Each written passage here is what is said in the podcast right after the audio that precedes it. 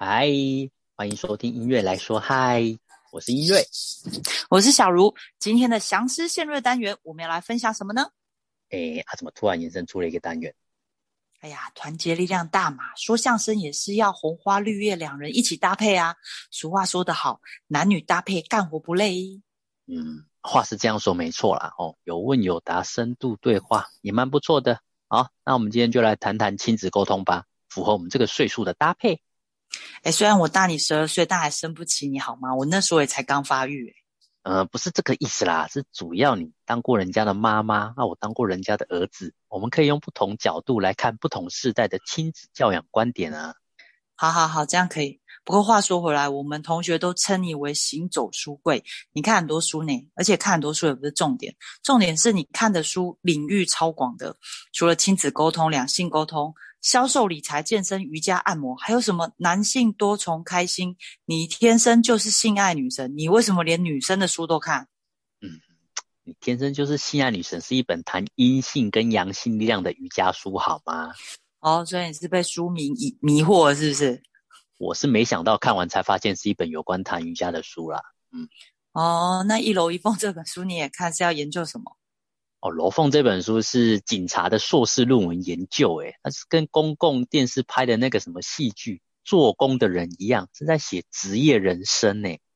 而且其实不止这些啊，我还看了萨满啦、心理学啊、人类图，各式各样很多元的书籍啦。那为什么今天会特别想要去谈亲子沟通的主题？所以你看很多亲子沟通的书吗？那小孩子多大了？我家的那只小狗十六岁喽。哦，你的小孩子叫小狗，怎么这么特别？而且他已经十六岁，看不出来那么年轻诶。嗯，不是，他是真的狗。你读亲子书是想要跟小狗沟通什么啦？我要理解他的情绪啊，跟他共情啊。哎，你不要说你是为了练什么宠物沟通哦。哦，呃，好啦好啦，认真讲，因为我们常常在听樊登读书会嘛，那我听了几本亲子沟通的书，我觉得蛮不错的。而尤其樊登啊，他会用一些亲子教养里面的技巧拿来教育员工。诶，那我就想说，嗯，教育员工听起来蛮不错的。那我就买了他讲的一些书来看啊，然后用了书中的技巧跟客户沟通哦，或者是协助客人让客户跟妈妈哦沟通，然后效果其实都蛮好的。那我也会因为好奇啊，诶，这个效果蛮不错的，那我就越听越多。然后渐渐的看着书中的案例啊，那我也会引导自己回到小时候的状态。那发现每个人都有自己的一个内在小孩，那只要用书中的内容呢，来陪伴自己的内在小孩，其实也可以完整自己的人际关系啦。毕竟看见就是疗愈嘛。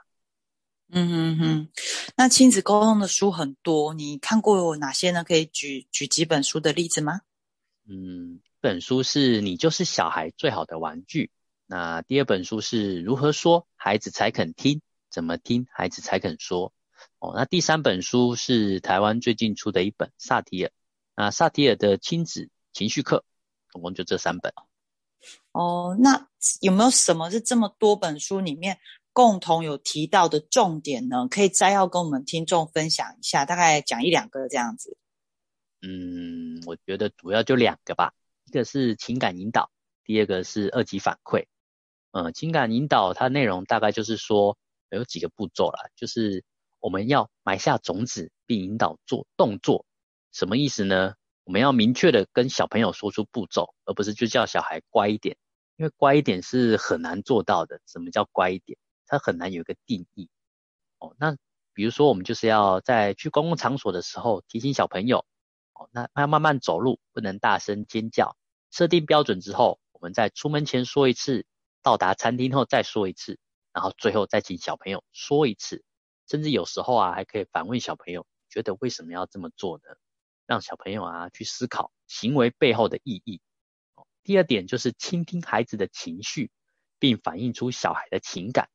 啊，比如说小孩生气啊、愤怒的时候，我们不要指责小孩，也不要跟小孩说这没有什么好生气的，男子汉要大气，而是要告诉他说，诶，我觉得你现在。啊，被欺负了，感觉很生气。你告诉我们怎么该解决这个问题呢？或者是小朋友跌倒受伤了，哦，我们不要跟他说这没有什么大不了的，而是要跟他说，我知道你从呃走路的时候跌倒是很辛苦的，然后也很呃感觉有点痛，那你还有什么地方疼？你告诉我，看我能不能帮到你呢？其实只要让情绪水平快速下降，就是点出对方的情绪，我就能做到这个步骤。再来第三点情感引导，要跟孩子讨论说要怎么解决问题。当孩子做到行为的正确行为的时候，我们就要马上告诉他你做的很对。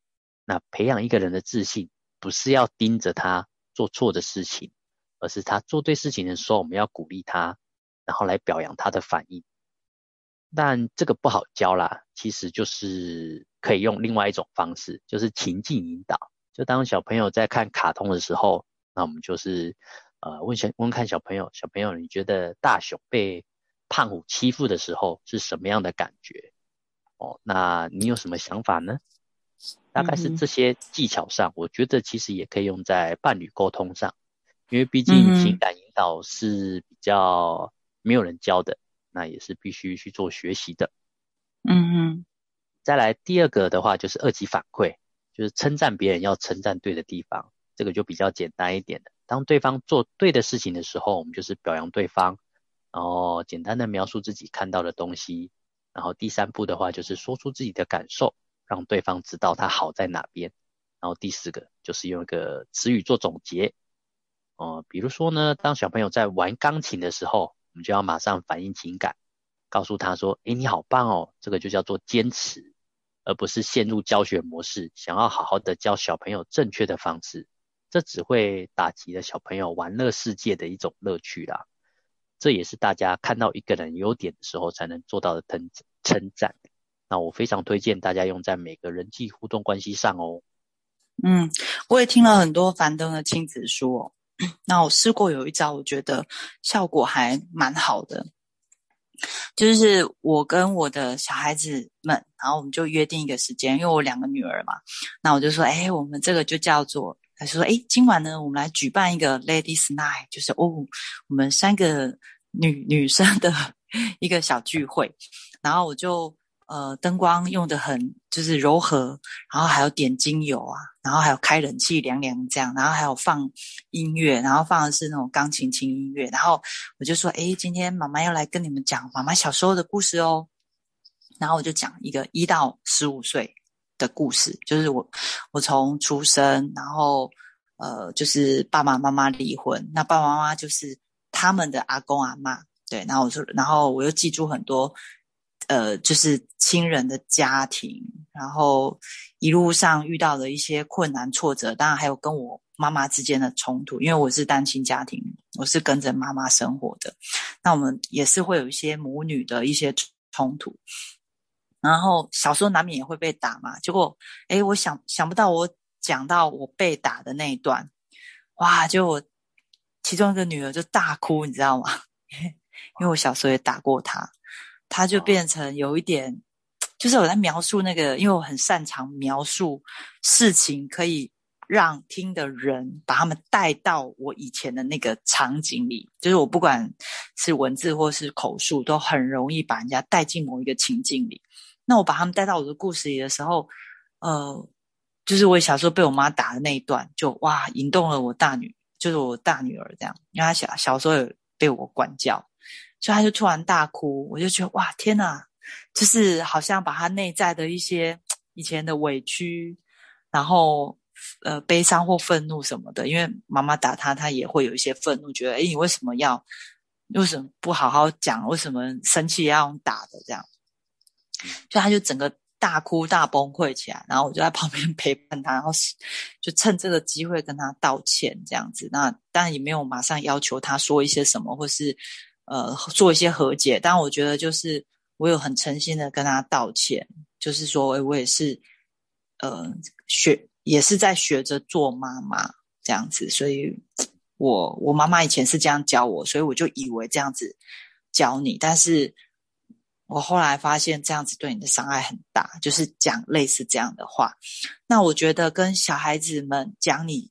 就是父母自己小时候的故事，讲述的过程中，孩子们会理解说：“哎，我的个性为什么会是这样？”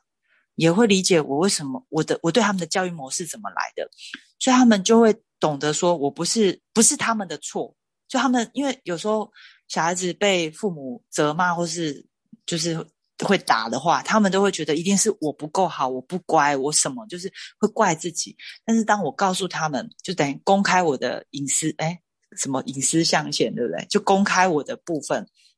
我的故事给他们听的时候，他们就理解说：“哦，原来妈妈是小时候就是造就他这样子来呃教育我们。那其实不是我不好，我觉得对他们来讲应该是一个很大的就是释放吧。对，就不会再责怪自己，然后相对的也可以呃重获得一点点自信，就会觉得哦，不是我不好，是妈妈她从她妈妈那边学来，就是。”打骂的教育，因为那个我们那个年代是这样子的。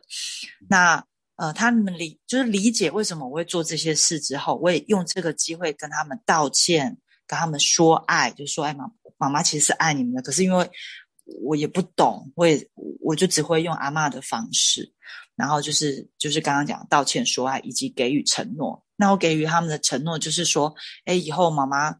呃，如果那天比较累，因为有时候我们打骂小孩，有时候是因为自己工作啊太累，身体不舒服或什么，那我就看，所以以后如果妈妈人不舒服，我会用，我会先告知，我就说哦，妈妈今天比较累，比较不舒服，所以呃，今天可能先不要来跟我讲事情。那因为他们都有 line 嘛，我们有组一个群组的时候，有事情 可以先打在打文字，对，然后我之后。我体力好一点或什么人比较舒服一点的时候，我会回。哎，那这样孩子就知道可以用这种方式跟我沟通，就可以用文字跟我沟通，或者是有就是有一个沟通的管道。然后我有一个告知自己状态不好的一个就是一个承诺哦，就是我告知，因为我觉得只要不管大人小孩啊，只要人很疲累啊，身体不好啊，肚子饿啊，都是很容易就是大暴走。然后平常那些事情，其其实真的没什么。但是你只要在身体不 OK 的状态下，所有事情都被放大这样子。然后在上班的时候的委屈，或是伴侣关系的委屈，就可能不小心就发泄在孩子身上。所以我觉得，反正你的其中一本书里面提到这个，就是跟孩子们讲小时候故事，我觉得这招真的不错。然后最后跟请英瑞你分享一两个如何。呃，将刚刚你讲的这两个技术啊，呃，呃情感引导跟二级反馈，你是怎么用在工作上的？那你呃，你可以跟我分享吗？那分享一些成功的经验。嗯，我通常都是用在业务工作上啊。那我会用二级反馈，那真心称赞客户的优点。我会称赞每个人为他们家人付出，然后辛苦工作，努力存了一笔钱，就是想要给一个家人呃更好的生活环境。然后必须呃去做这些付出之后，也愿意去实际行动，然后去看房子啊。其实看房子是很累的啦，然后什么下雨天也要出来哦，大热天也要出来之类的。那我也会用情感引导。当客人他觉得担心害怕的时候，我就会跟他说：嗯，我理解他对于法拍屋的呃陌生，他会有恐惧感。那我也表示理解。那我会透过他情感的呼应他情感的方式。慢慢探究出，呃，解决的办法，就有点类似像我们带领小朋友说，哎，我们现在有这个情绪了，那我们应该怎么样一起解决这个问题呢？就是让他可以没有那么担心，又能买到他理想中的好房子。然后我们就是等他情感都呃觉得都放下了，都真的觉得安心了，然后我们再进行下一步行动，就是有点类似像说先谈安全感。哦，先谈，再谈专业吧。我觉得我是用这种方式。嗯嗯，好，那我们呃今天来做一个总结。那所以我们再说一次，那您推荐的哪三本书呢？嗯，第一本书就是你就是小孩最好的玩具。那第二本书呢，就是如何说孩子才肯听，怎么听孩子才肯说。那第三本书是台湾的作者写的，李英婷老师他写的萨提尔的亲子情绪课，我觉得这三本都是我蛮推荐的。嗯，还有就是刚刚英瑞有分享的，主要两个情感引导跟二级反馈，还有我自己分享的就是可以试着。呃，跟孩子约定一个精心时刻，好吗？哎，安排一下，来讲讲你自己小时候的故事，他们也可以从中学习，而且更认识你，更了解你。那今天的节目就到此结束喽。嗯，好啊，那就先这样喽，谢谢大家喽，晚安，大家拜拜拜。